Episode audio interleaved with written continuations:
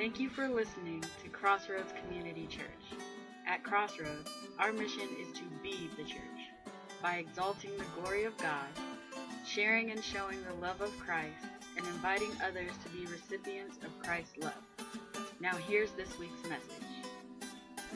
We are uh, continuing, uh, following our continuing in a series that we're doing, walking through the book of Genesis. And a few weeks back, I said that uh, we're going to, uh, we had already kind of read about this and talked about it a little bit, the destruction of Sodom and Gomorrah. And I said we're going to go back and talk about it in a little bit more detail uh, because it deserves a little bit more attention uh, because it speaks about the righteousness of God, like this, this whole destruction thing. Obviously, it also speaks about the wrath of God. God's wrath is a very real thing, even though some people refuse to acknowledge that, you know, God is a God of wrath. They, they say he's just a God of love, but he says throughout his word, he is also a God of justice, wrath. But it also speaks about the patience of God. Uh, but before we get into that, I wanted to share a couple of facts about Sodom and Gomorrah because a lot of people don't even think it's real. Uh, there was a Greek historiographer which in my mind is a historian, but I don't know, maybe that's the way they say it in Greece, a Greek historiographer named Strabo, uh, who went and did some historical research. And what he found, he lived during uh, the Roman Empire. So back in the Roman Empire days, that's when he lived. And he went and did some research, and what he found was, uh, he said in his research that the locals at that time of Sodom and Gomorrah, uh, he found writings and documents where they claimed that there were 13 cities in the area of which Sodom was the metropolis. So there are people who say, well, you know, this is one of the reasons why I don't believe the Bible, this whole Sodom and Gomorrah story, they didn't even exist.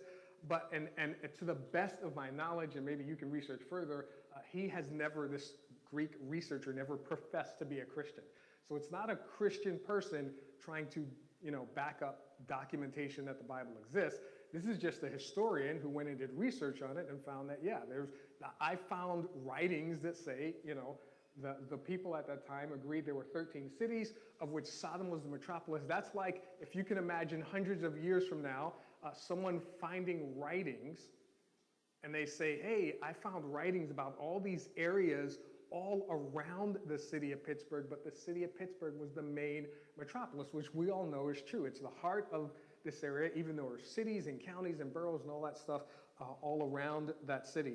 Uh, now, in 1976, uh, there was a studier of ancient writings. His name was, I hope I pronounced this right, Giovanni P. Peta, Peta, I know, right? You read through the Bible and I can say all this. Uh, Giovanni Pettinato, okay, or Pete, 1976, um, and he studied ancient writings. And this is what he claimed. He claimed that he found a cuneiform tablet, uh, and let me make sure I have this right, in an area called Ebla, which is one of the earliest kingdoms in Syria, circa you know 3000 to 2500 BC. And he said that he found a cuneiform tablet, and on that tablet it contained the names Sodom, Gomorrah, Admah, Zeboim, yeah, I can say that, Zeboim, and Bela. And those, and he said he found them in exactly that order, just as they're written in Genesis chapter 14, verse 2. So, uh, I mean, there's much more that you can find about people who, who archaeologists and historians who went out and researched, and, and they're not trying to back up the Bible. They're just doing their jobs of researching stuff, and they're finding that, yeah, there, there's very, there is no reason to doubt the existence of either Sodom or Gomorrah and Gomorrah. Now, they're not saying they believe that, you know, God destroyed them. They're just saying that, yeah, as far as we know, these cities existed. And as far as their archaeological information can tell, those cities seem to have been destroyed suddenly and quickly. They're not saying it's God. They're just confirming uh, what the Bible says. Now, um, here's another fact. What is the most commonly reported reason for the destruction of Sodom and Gomorrah? Anybody know? Was it sin? What? Everything. Sin. Yeah. This is amazing because every time in the past when I've done Bible studies or you research or you ask people online, they say sexuality because that's what's, that's what's captured in, in that account. But everything that you guys said, sin, pretty much everything, those are the reasons for destruction. The whole sexuality part, sexual immorality, that was a minor part of why the city was destroyed. And some theologians, and I lean this way as well, say it wasn't even a reason, it was just something that was done that highlighted the sins of the city. And we looked at this um, a couple of weeks ago, uh, where in Genesis chapter 13, it said Abraham dwelt in the land of Canaan, and Lot dwelt in the cities of the Jordan Valley, and moved his tent as far as Sodom and dwelt there. But the men of Sodom were wicked and exceedingly great sinners against the Lord. Right? This is what angered God. It wasn't just that they were doing you know, uh, uh, homosexuality or sexual immorality. It was the sin. And then if you look in the book of Ezekiel, he tells us in alarming detail what those sins were. In the book of Ezekiel, uh, he writes this, and Ezekiel is a prophet. In Ezekiel chapter 16, he writes, Behold, this was the iniquity of your sister Sodom. Now, he's writing this to the people of Israel. Uh, pride, overabundance of food, prosperous ease, and idleness were hers and her daughters. Neither did she strengthen the hand of the poor and needy. And I'm going to break this down a little bit because it's important. He says, first of all, this was the iniquity. That word iniquity uh, also means, you know, we say the sins or the transgressions or the wrongdoings. In the complete Jewish Bible version, which I've used here many times, it says crimes. Because from a Jewish perspective, that's what was done. They were breaking the law of God, and it was both immoral and unethical things that they were doing that transgressed God's moral law. Now, Ezekiel's writing to Jerusalem, but he says this was the iniquity of your sister Sodom, because it, as we went through Genesis, we, we saw that uh, once um, Noah and his sons came off the ark, all of humanity, us included today, all came from the same place. So they were related. And, and as I don't know about you, but as I was reading and hearing all the news about, you know, the, the, the whole, the students walking out because of gun control, and like we said earlier, the whole Starbucks and the racial thing, he, he, here's, here's what, what grips me. If you're not a Christian and you hold to the belief that all humanity came from a single celled amoeba, if you hold to that, which I'm not going to fault you if you do, um, that means that all humanity came from where? Same place, right? We're related. If you are a Christian and you hold that all humanity came from Adam and Eve, and then once you know the flood came, came from the descendants of Noah, what does that mean? We're all what? Related. So I, I don't understand why, even when we look at other people who look differently than us, or may act differently than us or have different beliefs than us, why we treat each other with such hatred and such disdain when no matter what side of the aisle you're on, it doesn't matter if you're Democrat, Republican, it doesn't matter if you're a Christian or an atheist, every single worldview that you can imagine all holds that we all came from a single place, which means we're all related. And I hear stories about people that say, how many of you have uh, um, relatives from like somewhere in Europe, Italy, Germany, Poland, anywhere, any European relatives, people that go back and they're like, hey, I've never met these people, but I want to go meet these relatives who are totally different than me. You know, um, uh, Christy's family, they're Italian, and some of her relatives went back to meet the non-English speaking, full-blown Italian relatives. Didn't look alike, didn't talk alike, couldn't even understand each other, but immediately, hey, we're related, nothing but love. That's the way humanity is supposed to be. That's not what was going on in Sodom. And it says one of the, the sins was also pride, which God hates pride. If you look to the Bible, very hard to find things that God says, I hate. One of the things over and over he says he hates is pride. And overabundance of food and prosperous ease. And this, this, this isn't in the Bible, but if you go and research on Sodom and Gomorrah, what you'll find is in the city of Sodom, they had created a law that basically said if anyone comes through the town and they're not from Sodom, then I, as a citizen of Sodom, have the right to go take whatever they have and make it mine. In other words, it was legal for me to rob you as long as you weren't a citizen of Sodom. And what they would do is they would go rob people and take either their clothes, but mostly their food, which is why I was like, I don't understand why it says overabundance of food.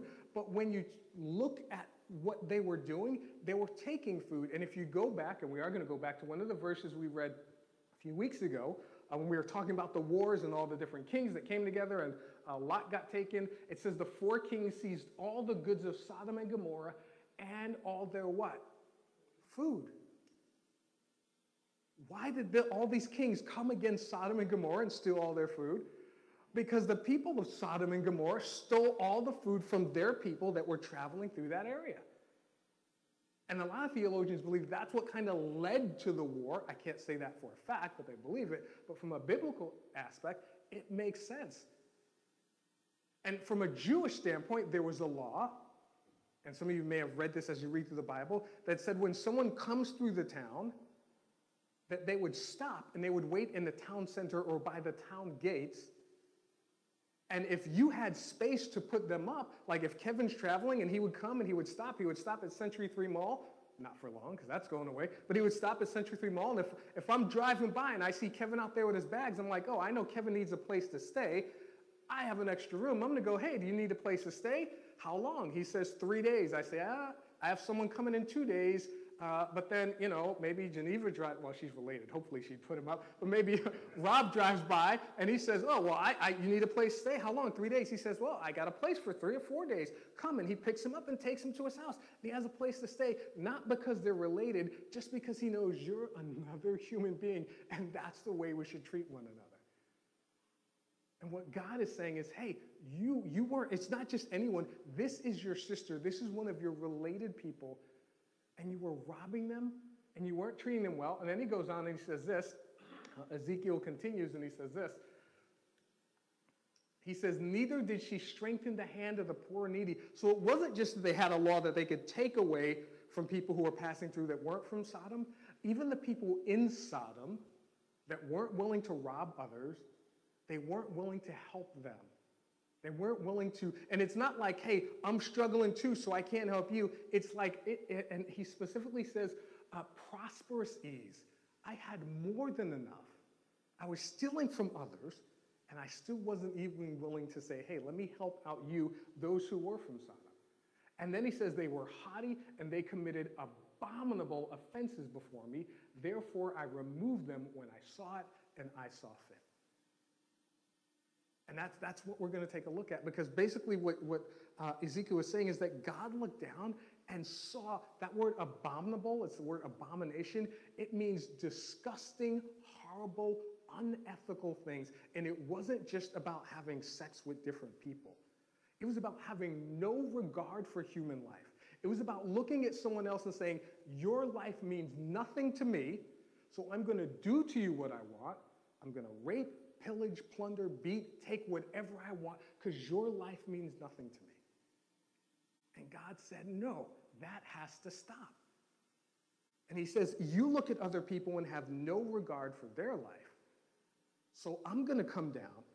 And, and, and I, we're going to talk about this when we get there because some people uh, talk about the fact that God, you know, there's a book actually called out because a lot of non Christians, not just atheists, non Christians say, well, God is a moral monster.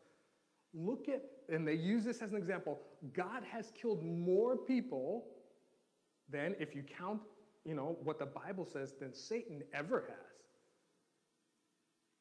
But if you look at it this way, and, and, and, and I know I'm, I'm, going off, off book here, but if you look at it this way, uh, if you were, let's say, the governor or mayor, mayor of a small town, and you're like a, hey, we want to, you know, you're, you're, you're all into PETA, you're, you're a vegan, you're a vegetarian, you want to protect the animals, you want to protect the coastlines, you want to do all that stuff, which is great.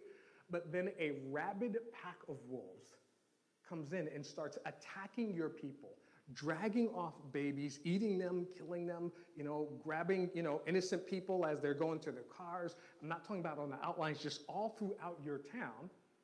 You have a choice to make. Now, you want to save the animals because that's the right thing to do. They're just animals, so you want to take them and put them into a habitat where they can do that. But every time you send people to try to do that, those people get killed, destroyed, they get rabies. You know, there's all, all these diseases are flying around. So you've got a decision. And this is what many people do. They say, oh, we've got to put the pack of wolves down. And it's not an easy decision. And some people have had dogs that are, uh, rabid. Some people have, have looked at animals that they've had to put down as an act of mercy. And this is what we say we say, I am a, a, a, a, a knowledgeable, loving human being. And I know, let's say, this horse that broke its leg is suffering or, or is going through something. So the, the, the gracious thing to do would be to end its suffering.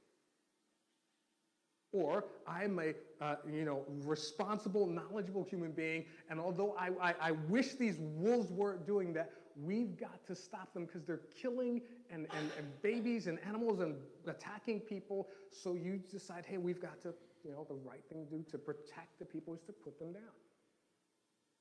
Now, if we as humans think we should do that to a lower, what we would say a lower level being, an animal, then why are we surprised when God, who is so far above us, sees us doing that same thing?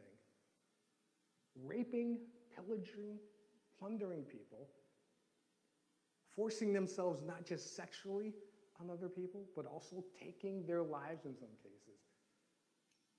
Why wouldn't we think, well, God's probably going to do the same thing? Which is exactly what he does. He does the exact same thing. Now, um, I'm going to ask you to open your Bible to Genesis 18. We're going to kind of read through this quickly.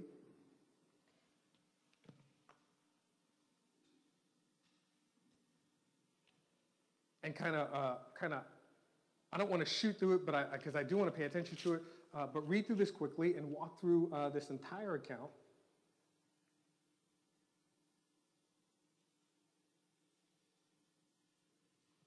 In Genesis chapter 18, uh, which if you're using the Bibles we have down there, it's like page 11, and there's one somewhere around you. And if not, just raise your hand. We'll have someone bring one to you. Uh, in verse eight, uh, chapter 18, verse 1, it says, The Lord appeared to Abraham near the great trees of Mamre while he was sitting at the entrance to his tent in the heat of the day. Abraham looked up and saw three men standing nearby. When he saw them, he hurried from the entrance of his tent to them and bowed low to the ground. Now, uh, first thing you got to understand is that when it says, verse 18, the Lord appeared to him, excuse me, it's using the word Yahweh or Jehovah, what we would say as God. This is God appearing to him. But then when you go down, drop down to verse 9, you're going to see that it switches a word. Uh, in verse 9, it says, Where is your wife Sarah? They asked him. This is the three men. They're in the tent, he said. Then the Lord said, I will surely return to you about this time next year, and Sarah, your wife, will have a son. This is God keeping his promise. But the word that it uses for the Lord there, some of your Bibles may say the Lord, some of your Bibles may say he. It's actually the Hebrew word for he. It's not the same word Jehovah Yahweh, but they, the, the NIV and some of the other translations translate it into the word the Lord because it's God who is speaking. And this is again what we call a theophany God coming down in human flesh, appearing to him, and, and, and from uh, the perspective of Abraham, he appeared as three men, but Abraham knows that uh, one of these is God, two of the others are angels. And if you drop over to verse 16, it talks about um, the whole Sodom and Gomorrah issue. When the men got up to leave, they looked down towards Sodom, and Abraham walked along with them to see them on their way. Then the Lord said, Shall I hide from Abraham what I am about to do. Abraham will surely become a great and powerful nation, and all nations on earth will be blessed through him. For I have chosen him, and again, this is God speaking, not just an angelic being, this is God speaking.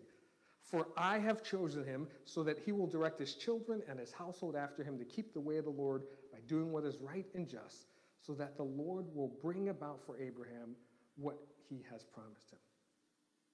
Then the Lord said, The outcry against Sodom and Gomorrah is so great and their sin so grievous that I will go down and see if what they have done is as bad as the outcry that has reached me. If not, I will know. Now, I will say this because it sounds like God saying, Hey, I'm hearing all these bad things, but I don't know that for sure.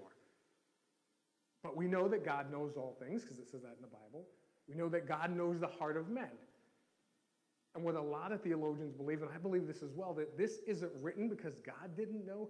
This is written so that we who are reading this would know how patient God is about doling out his wrath. Because if God wanted to, I mean, obviously he knew what was going on. He could have just smited them. Is that a correct use of that word? Smited? Smitten? Smote? Smote. He could have destroyed them from heaven without even, even coming down. But I think this is written so that we could see, and what you're going to see is over and over, and let me read through this quickly. The men turned away, they went toward Sodom, but Abraham remained standing before the Lord. So the two angels went down. Abraham stands there, and then Abraham starts to plead and beg, and it's a word that we call interceding on behalf of Sodom before God. He approached him and said, Will you sweep away the righteous with the wicked? What if there are 50 righteous people in the city? Will you really sweep it away and not spare the place for the sake of 50 righteous people in it? Far be it from you to do such a thing, to kill the righteous with the wicked, treating the righteous and the wicked alike. Far be it from you. Will not the judge of all the earth do what's right? And he acknowledges that this is God he's talking to. You're the judge of all the earth. But he says, God, are you really going to make the righteous pay for the sins of the wicked? And throughout the Bible, God says no. But there is a physical consequence when the wicked do something wrong that impacts the righteous. But he begins to intercede, and, and he goes down and he goes down to 45 people, and he eventually he gets down uh, in verse 32. He said, May the Lord not be angry, but let me speak just once more. What if only 10? If only 10 people could be found.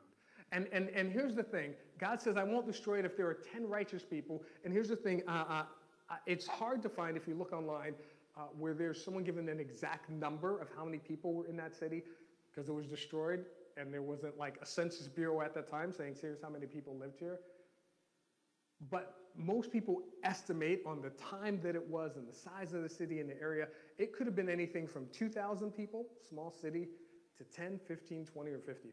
We have no idea. But imagine just, let's say, 10,000 people, which is not a huge city because there's, I don't know how many in Jefferson Hills, somewhere between 10 and 15,000 people. So imagine 10,000 people. If there's 10,000 people, 10% of that is 1,000. 1% of that is 100.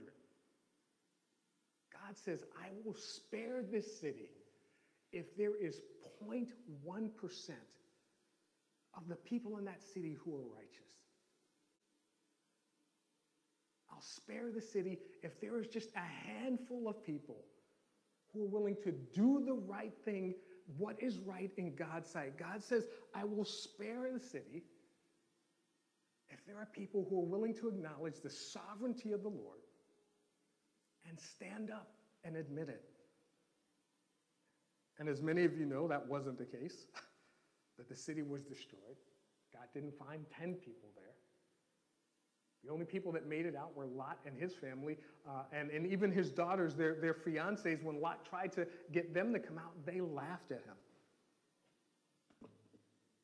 And this is, we've been talking about this all through Genesis because from the very beginning, all God wanted was communities where His name is known and His righteousness prevails. Because if there's a community where God's righteousness prevails, then you won't have people looking at one another and saying, You look different than me, you're a different color than me, you have a different background than me, and I hate you for it. If there are communities where God's righteousness prevailed, then you won't have people saying, I'm so angry at you and I hate you so much that I am going to make the decision that you no longer deserve to live and I'm going to take your life. And this morning, as we were uh, meeting with a praise team, I saw a notification came through about a shooting somewhere else at a Denny's or an IHOP, I forget where where somewhere else made the decision, someone else said, hey, for whatever reason, I've made the decision that these people I'm shooting at, whether I know them or not, because sometimes it's people they don't even know, they no longer deserve to live. And our society is moving in such a way where there are fewer and fewer righteous and more and more wicked and evil people. And God has promised in His Word that my wrath is coming. But God will always preserve the righteous. Uh, in the Psalms, this is King David writing, and he wrote this in Psalm 34 Many are the afflictions of the righteous, but the Lord delivers him out of them all. He keeps all his bones, not one of them is broken. And David wrote this at a time where he was being hunted by another king. And David is not saying that, hey, if you're a Christian, you're never going to have troubles. That's not what he's saying, because he says, many are the afflictions of the righteous. And he was hunted, he was betrayed, he had his son hunt him down and chase him away from his kingdom to try to get the throne. He had many of his children kill some of his other children. He had the whole affair with Bathsheba thing. So he knows what it's like to deal with trials and struggles, even though you think, well, he had money and wealth. Yeah, that didn't stop his problems. But he had many afflictions, but he says the Lord still delivers him. And then he goes on and he says this afflictions will slay the wicked, and those who hate the righteous will be condemned. But the Lord redeems the life of his servants. None of those who take refuge in him will be condemned. Yeah, trials are going to come, struggles are going to come, but God just wants a few righteous people who are willing to stand up and say, hey, you want to be God to redeem you, to hold you up during those trials? Then put your faith and your trust in Him. And if you look throughout Scripture, uh, it, going back to, like we've discussed in Noah, whenever God unleashes His wrath, which, whether you believe me or not, God's wrath is coming. And I don't want to sound like the fire and brimstone guy, but God makes it clear that He is going to pour out His wrath. I'm not talking about on the U.S. as a nation, I'm talking about on the world. But every time God has poured out His wrath, He has preserved the righteous. We talked about it with Noah's ark, how He preserved Noah. And the Bible says in Hebrews that Noah was a preacher or a herald of righteousness. Noah went out and tried to tell other people, hey, the wrath of God is coming, but only his family listened. We just looked at it where, you know, Abraham interceded, hey, God, if you find even just 10 righteous people, will you preserve the whole city? And God said, yes, I will. And in the end times, God is looking for, he's going to pour out his wrath. And I know people argue about this. Well, does that mean you're going to go through the rapture and the tribulation? That's a whole other discussion. But what we've seen is that God will preserve the righteous before he pours out his wrath. And Jude tells us this. Jude is the brother of Jesus who tells us this. He says, and have mercy on those who doubt, save others by snatching them out of the fire, to others show mercy with fear, hating even the garment stained by flesh. And what he's saying is, hey, he's talking to Christ followers that we're supposed to have mercy on those who doubt. So those people that don't believe like you believe, don't think like you think, hey, that's okay. I'm going to show you mercy. But on others, we're supposed to snatch them from the fire. The fire he's talking about is the eternal fire of, of, of hell. We're not supposed to force our beliefs on other people, but if anyone shows interest, anyone has questions, anyone wants to, well, yeah, tell me more about that, then yeah, when we go and share the gospel with them, we're saving them from an eternal destiny separated from God. And I love this verse because then he says, To others show fear, hating even the garment stained by flesh. And what some translations say is, uh, in that day, there was a garment that um, people who were diseased, who had contagious diseases, that, that they had to wear so that others knew that, you know, hey, I should stay away from you. Some of them had to like walk through the streets, and if they came into a crowd, they had to yell, unclean, unclean, so people knew that they had a contagious disease. Um, but there, that doesn't necessarily mess because it says show mercy with fear. Yes, you could show fear of getting it. But what the, the, the other theologians believe is that there was a garment, and this is more controversial, so it's not as popular a theory. There was a garment uh, that the priests and priestesses of some of the houses of worship wore. Not Christian houses, not Jewish houses, the houses where they did, for lack of a better term, well, the children are downstairs. Yeah, sexual acts as an act of worship. And so the priest and the priest would wear a robe during that sexual act, which would get sexual stuff on it. And they believe that that's what Jude was saying when he says, hating even the garment stained by flesh. He was alluding to, hey, even if I hate the things that you do, I'm still supposed to go and show mercy to you. And what Abraham did was focus on interceding with God for the righteous because he knew that God was there to wipe that city away. And what we are supposed to do is to intercede on behalf of the righteous because we know the wrath of God is coming and it's not about saving them from a physical destruction but eternal separation from God. We are supposed to do everything within our power to reach the lost. And I know I've gone long, but I'm going to ask Rob to come up because, as you guys heard a couple of weeks ago, uh, there's this new, this new ministry uh, that he started. So I'm going to ask him to come up and share about that ministry because it's, it's about doing that very thing going out to reach those who are lost, to intercede on the behalf of those who don't know God, on those who, who, who, who are at risk for eternal separation from God. All right, guys. Hey, thanks a lot for letting me have time to speak. Um, Pastor Floyd as well. Um, I'm not going to keep you. I, I, I, did order pizza, so if you guys want to stay, I'm just kidding. Uh, just kidding. Um, anyhow, I, I just want to give you a little insight on what God laid on my heart. Um, and this has been years. Course, you guys know that I've, I've ridden this, ridden, grammar, grammar's not good for me, um, this roller coaster of my addictions, but yet I've been a Christian through the whole time, you know. No, it's okay. You know, that's, it's, hi, sorry. Anyway, so, um, Pastor, would you hand these out? All right, thanks. Okay. Anyhow, um, what these are, it's just a mission statement of, uh, of what we're, uh, can I have one? Would that be asking too much? Thanks. And uh, what this is, is a, a mission statement of, uh, and uh, if you could, everybody just pass these around. Just pass the, take the bucket, pass them around, everyone take one.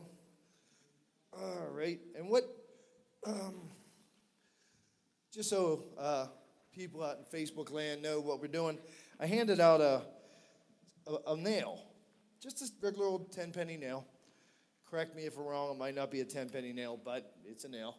Um, and what it is, is just a symbol. You know, I've been uh, thinking about this ministry for a while. I've been working with other pastors of motorcycle ministries here in uh, not just Pittsburgh, but in um, other parts of the country, that this has really become prevalent. Because I do believe God, God brings us all different ways to come see to see to see God. You know, um, prime example. I was uh, I, this past week. I had to go to um, Keys Rocks uh, to pick up the the, uh, the piano that has been do- graciously donated to this church. Um, you'll see this in a couple weeks once it gets done out of the shop. But um, it said McKees Rocks. So, you know, I know how to get to McKees Rocks. I went to down to Southside and I was going to just shoot through Southside and go forever until I get to where I need to be.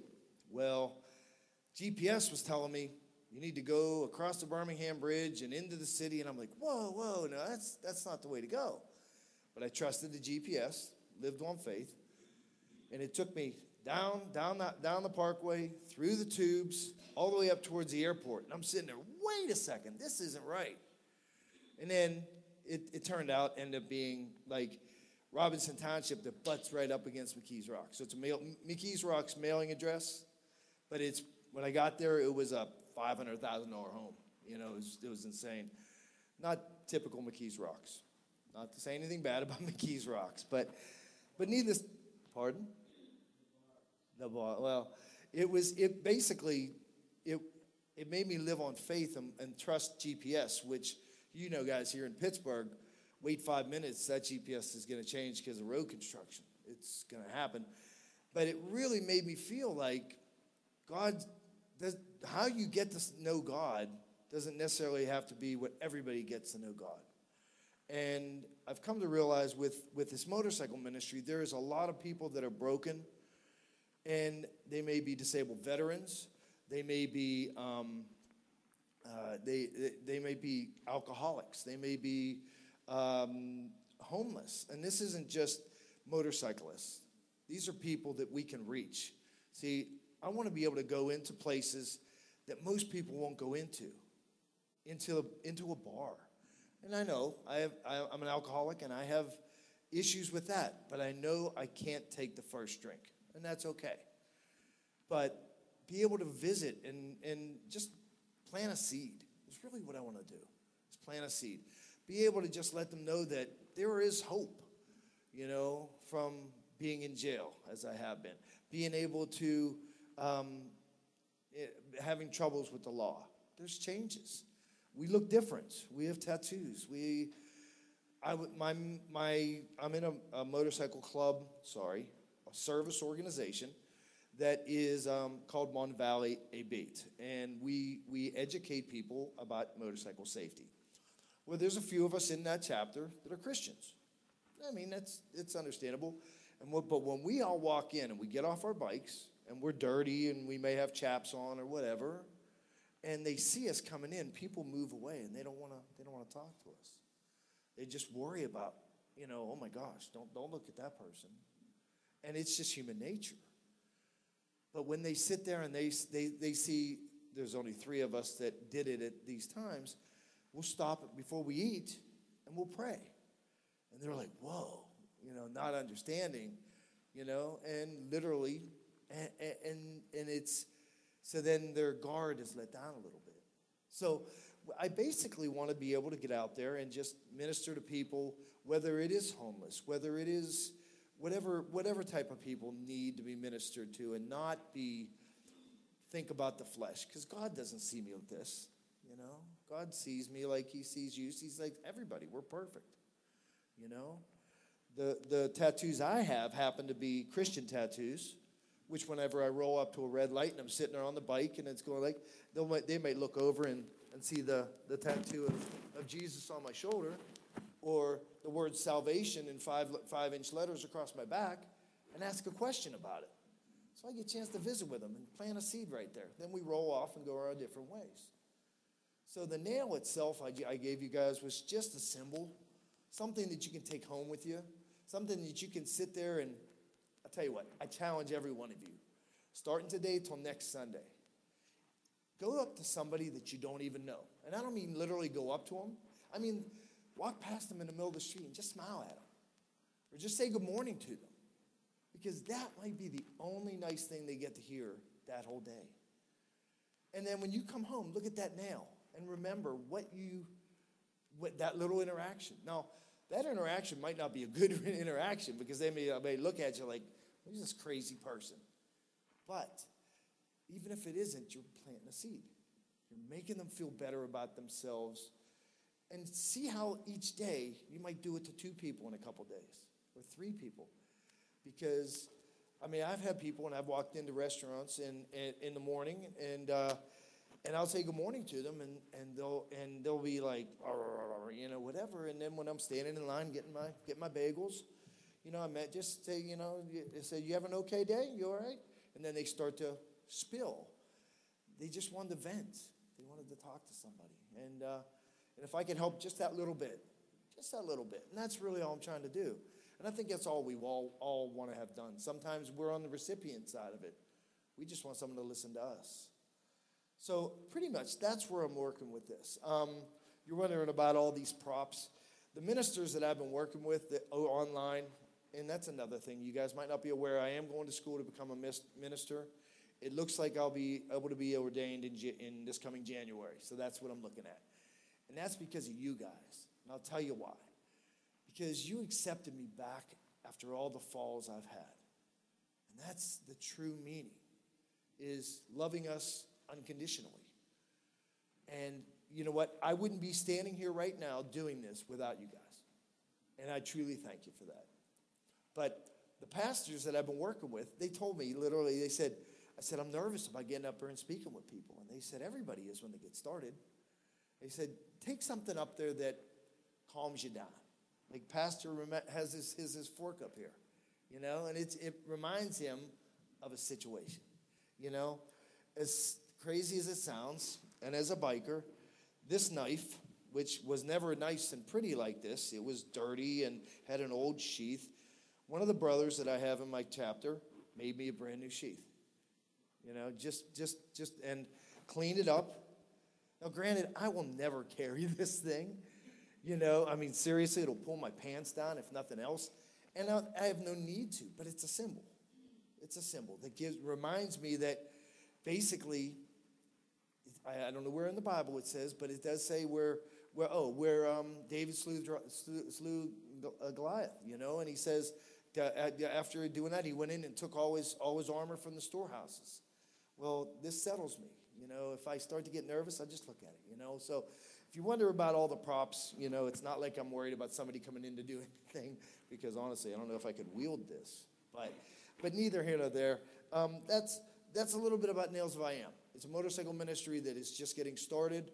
Uh, I ask just for prayers. I really would appreciate it because honestly, we're not a biker club or a biker gang. We just want to get out there and talk to people.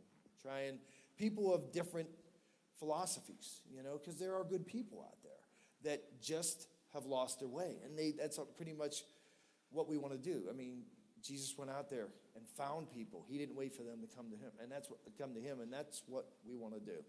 Now, being new at this, I'm tending to speak so fast because I'm nervous and stuff, and I'm I'll get better at it. And I brought the chair up because originally I was just going to sit down, but you know, you know, things go. But again, thanks a lot for everything you guys have done for us. I pray, ask for prayer, and and uh, Pastor Floyd, thanks for letting me share.